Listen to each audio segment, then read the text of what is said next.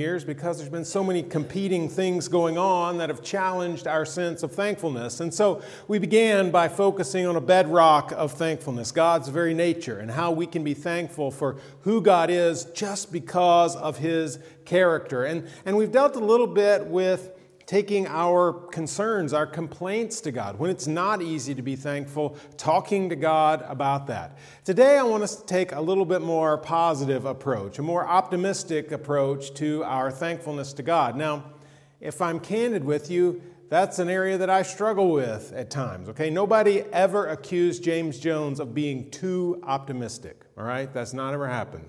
In fact, like I have read the creed that the Optimist Club has to say at every meeting, and I knew I could not conscientiously ever join the Optimist Club because I could never say that, all right? Because I just don't believe it. That's just not me, all right? Some of you are more optimistic. That's good. But this does sometimes affect my relationship with God, and here's how it happens.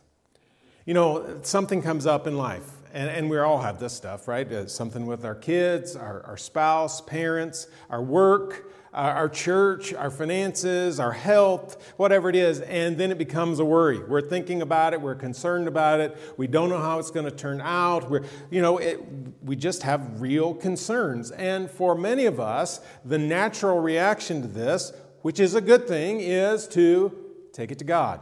And so we pray. That's exactly what we should do. And I do that, right? And it's not just one prayer. Usually it's sort of a take it to God several times during the day. A lot of you probably do that. Prayer is more like a continual conversation than, you know, one moment a day or just before meals. And you're always, especially when something's bothering you, talking to God about it. So that's all fine. Here's where the problem comes in. This thing's bothering me right now, but tomorrow it'll probably be something else, okay? And then next week, it'll be something different from that.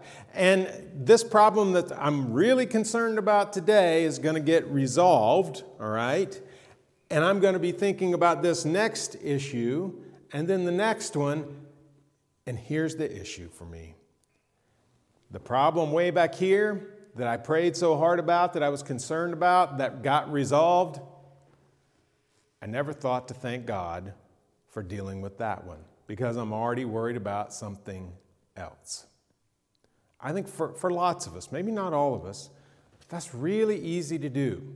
And especially in a year like twenty twenty, where we've got something today and then, man, it's a whole different thing tomorrow that we're worried about. So we forgot what was going on yesterday. We forgot that we were praying hard about it. We forgot that we were talking to God and asking for His help. And we forgot that He helped us. We forgot that God dealt with it. And maybe it's because sometimes we think, well, I solved the problem, or it just went away. And we don't really acknowledge that God can work in lots of different ways. Sometimes He uses us, other people, lots of things that God does. And so we forget that even though it may not be a miraculous thing that God did, God still dealt with it. God still worked in our lives. And we forgot to give thanks. At least I sometimes do. I'm a lot like, you know, that story where Jesus heals ten people who have leprosy, and, and they all run off, and like they're so excited because this is over. It's a tremendous relief. They're headed to the priest. They've been away from family and friends. Once they go to the priest and the priest says, "You're well, you're clean," they can go home, hug their kids, their, their wife, all that. It's great news. And one of them remembers to go back to Jesus and give thanks. I oftentimes am not that guy. I'm with the other nine going on to the next thing. And maybe you are too. I think there are all times, uh, that all of us have times that we could look back and say, I failed to give thanks. Even though I begged for God's help, once He helped me, once I moved on, I didn't give thanks. And today I want us to turn to a scripture that I think helps us, reminds us just how important that is, and, and can help us encourage ourselves to be more thankful for what God does in our lives. And to do that, I want us to turn to Psalm forty-six. We're in the Psalms in this series because we can look in lots of different places in Scripture and find encouragement to give thanks, but the Psalms, and they have that language down. It is all about praising God. It is all about giving thanks in great circumstances and in difficult circumstances. And so these Psalms really speak to us. Psalm forty-six is a powerful psalm in my mind. It's eleven verses. We're not going to read it all today. I encourage you to read it a little bit later and hear what this has to say. But listen to this first verse of Psalm forty-six. God is our refuge and strength, an ever-present help in trouble. God is our refuge and strength, an ever-present help in trouble. Now, what that tells me from the outset is this psalmist is going through something, right? You only need a refuge and strength if there's trouble. Now, if you live in the ancient world, you know where the refuge is. You know where the place of safety is, because in that world, you just never knew. I mean, you didn't have any kind of news outlet that tells you, hey, there's an army on the way. They just showed up, and here they are, and you've got to find a place of safety. So you knew where to go. And the psalmist is saying, God is that for us. God is our place of refuge and safety. God is our refuge and strength. And so when we do have struggles in life, and we will, God is the place to go. God is the very best help that we have. The psalmist says that God is an ever-present help. Now, the, the Hebrew scholars, the people who know this language far better than I, struggle with this word, ever-present help in trouble, okay? It's not easy to translate over into English. If we translated it, you know, most literally, that word ever-present is something like is found greatly, okay? The is found greatly kind of help that God gives us. Well, what does that mean? Some of the translations say well proved. The point is, it's the best help we've got. It's the help that has been proved over the years, that has been shown to be real and sure. That's the kind of help that God provides for us, an ever-present present help in trouble. Now, God's help shows up in lots of ways. Sometimes it is powerful and miraculous, and it shocks us what God has done, and it's unexplainable. And then there are other times when God works through our gifts and abilities, when God works through the gifts and abilities of other people to meet a need that's in front of us. And that can still be God at work. Right? God can put encouragers around us. Maybe you have encouragers in the room today with us. God can use the medical community to bring healing to us. God can do lots of things. Sometimes it's powerful and amazing. Sometimes it's mundane. But it can still be the power of God, and it can be that ever-present, is found greatly kind of help that the psalmist is praising God for here at the beginning of Psalm forty-six. That's the God that we're talking about. Verse two. Therefore, we will not fear. So that's the statement. We're not going to be afraid. And then he gives some conditions.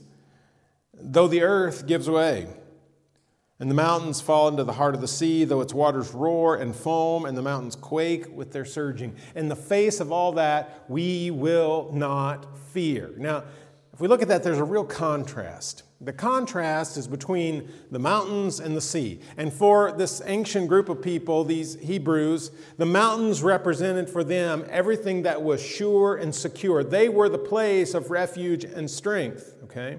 They represented the presence of God. Where did Moses go to get the law, the Ten Commandments? Mount Sinai. Okay. Oftentimes when they wanted to find a place of worship, the Old Testament talks about the high places where they worshiped all kinds of gods. Why? The mountains represented sure, secure. It's not going away. It's always there.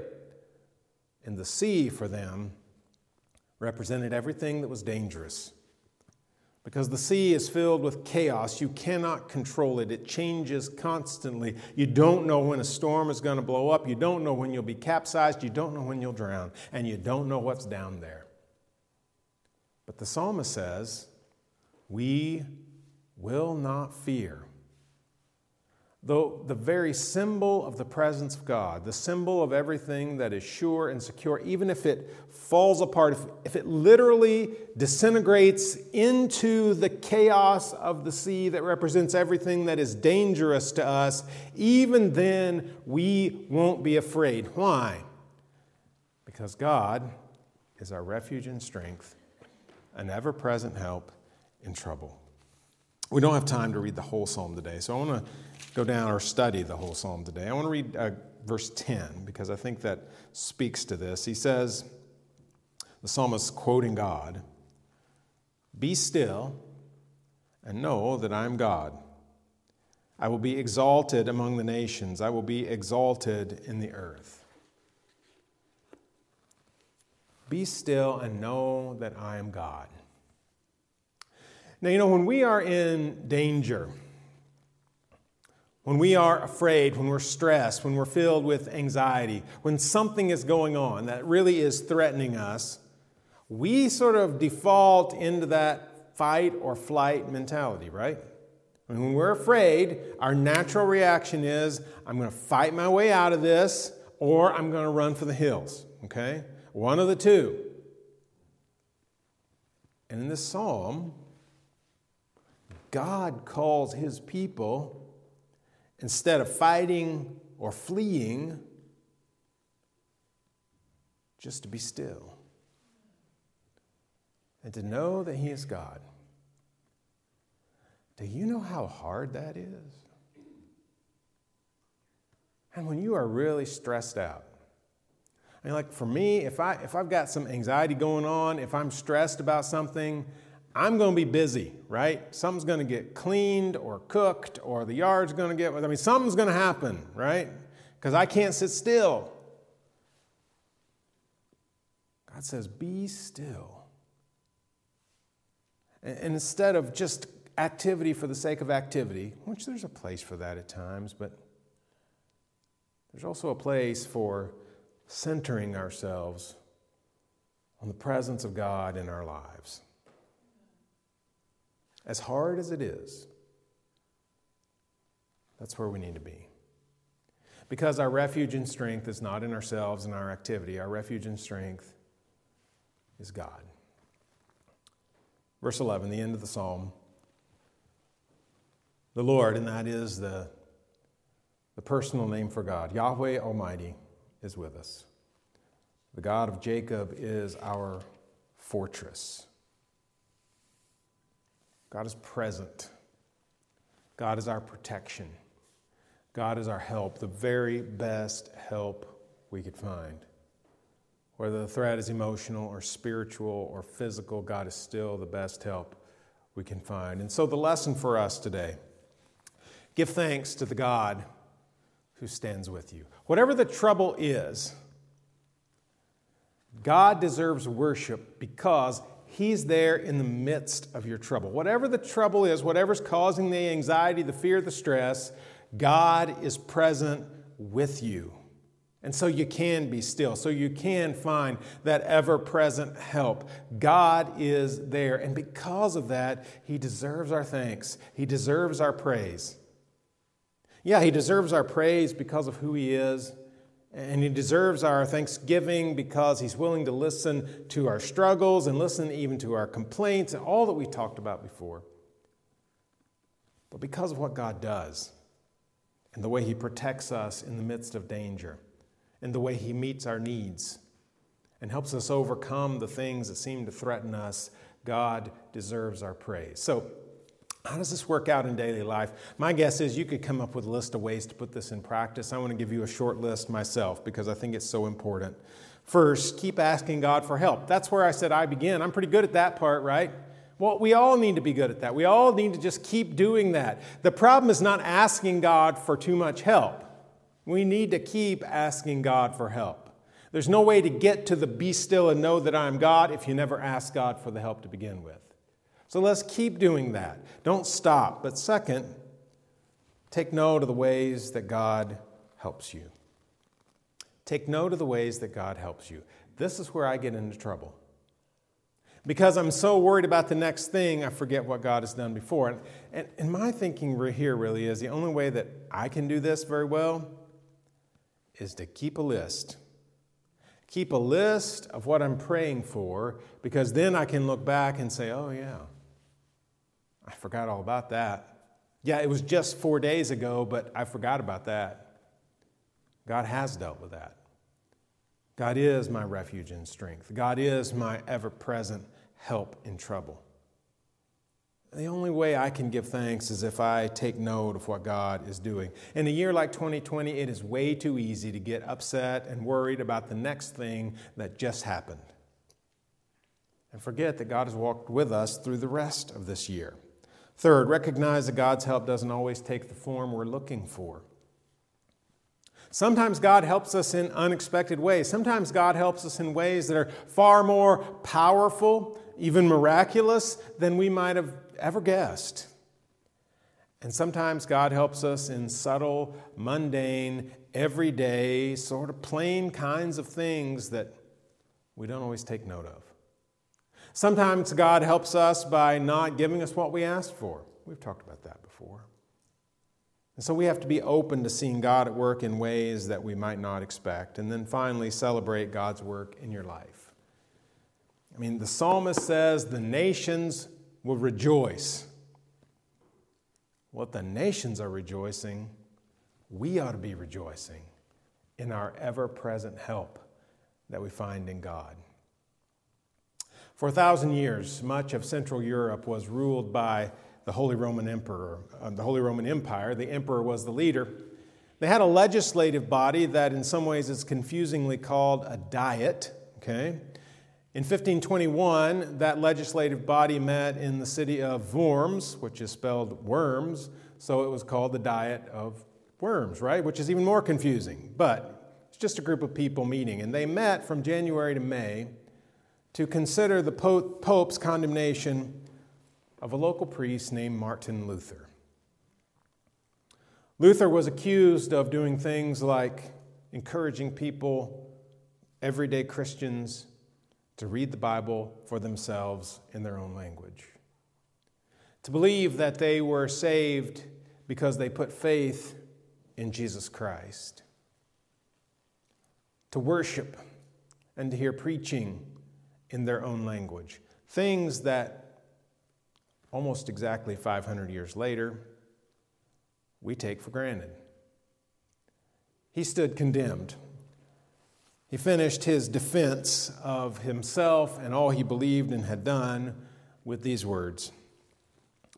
Unless I am convinced by the testimony of scriptures or by, or by clear reason, for I do not trust either in the Pope or in councils alone, since it is well known that they have often erred and contradicted themselves, I am bound by the scriptures I've quoted, and my conscience is captive to the word of God. I cannot and will not recant anything, since it is neither safe nor right to go against my conscience. May God help me. Amen. And in the aftermath of that diet, that trial, as it were, Luther composed a hymn. You might have heard of it, A Mighty Fortress. And if you read the words of that hymn sometime, what you'll find is his inspiration was Psalm forty-six. The very words that we've read today. God is our refuge and strength, an ever-present help in trouble. Finishing with, the Lord Almighty is with us. The God of Jacob is our fortress. Give thanks to the God who stands with you. Let's pray together. God, we do give thanks to you because we know, we know the truth that sometimes we forget, that you are always there, that you give us this help that we can find nowhere else. And we're thankful for that, and we ask for your help today. God, as we reflect on our week, most of us can remember something that was very troubling at some point this week, but is nearly forgotten now. oftentimes because you've done powerful work in our lives. Maybe in mundane ways, but powerful nonetheless. We give you praise for that. We give thanks for that. And we pray it in Jesus' name. Amen. You know, we give thanks most of all for Jesus on the cross and the offer of forgiveness and eternal life. And if you're ready to receive those gifts, we'd love to talk with you about that, about faith and repentance and baptism. If you've made that decision, let us know. Come forward as we stand and sing our invitation. Let's stand together.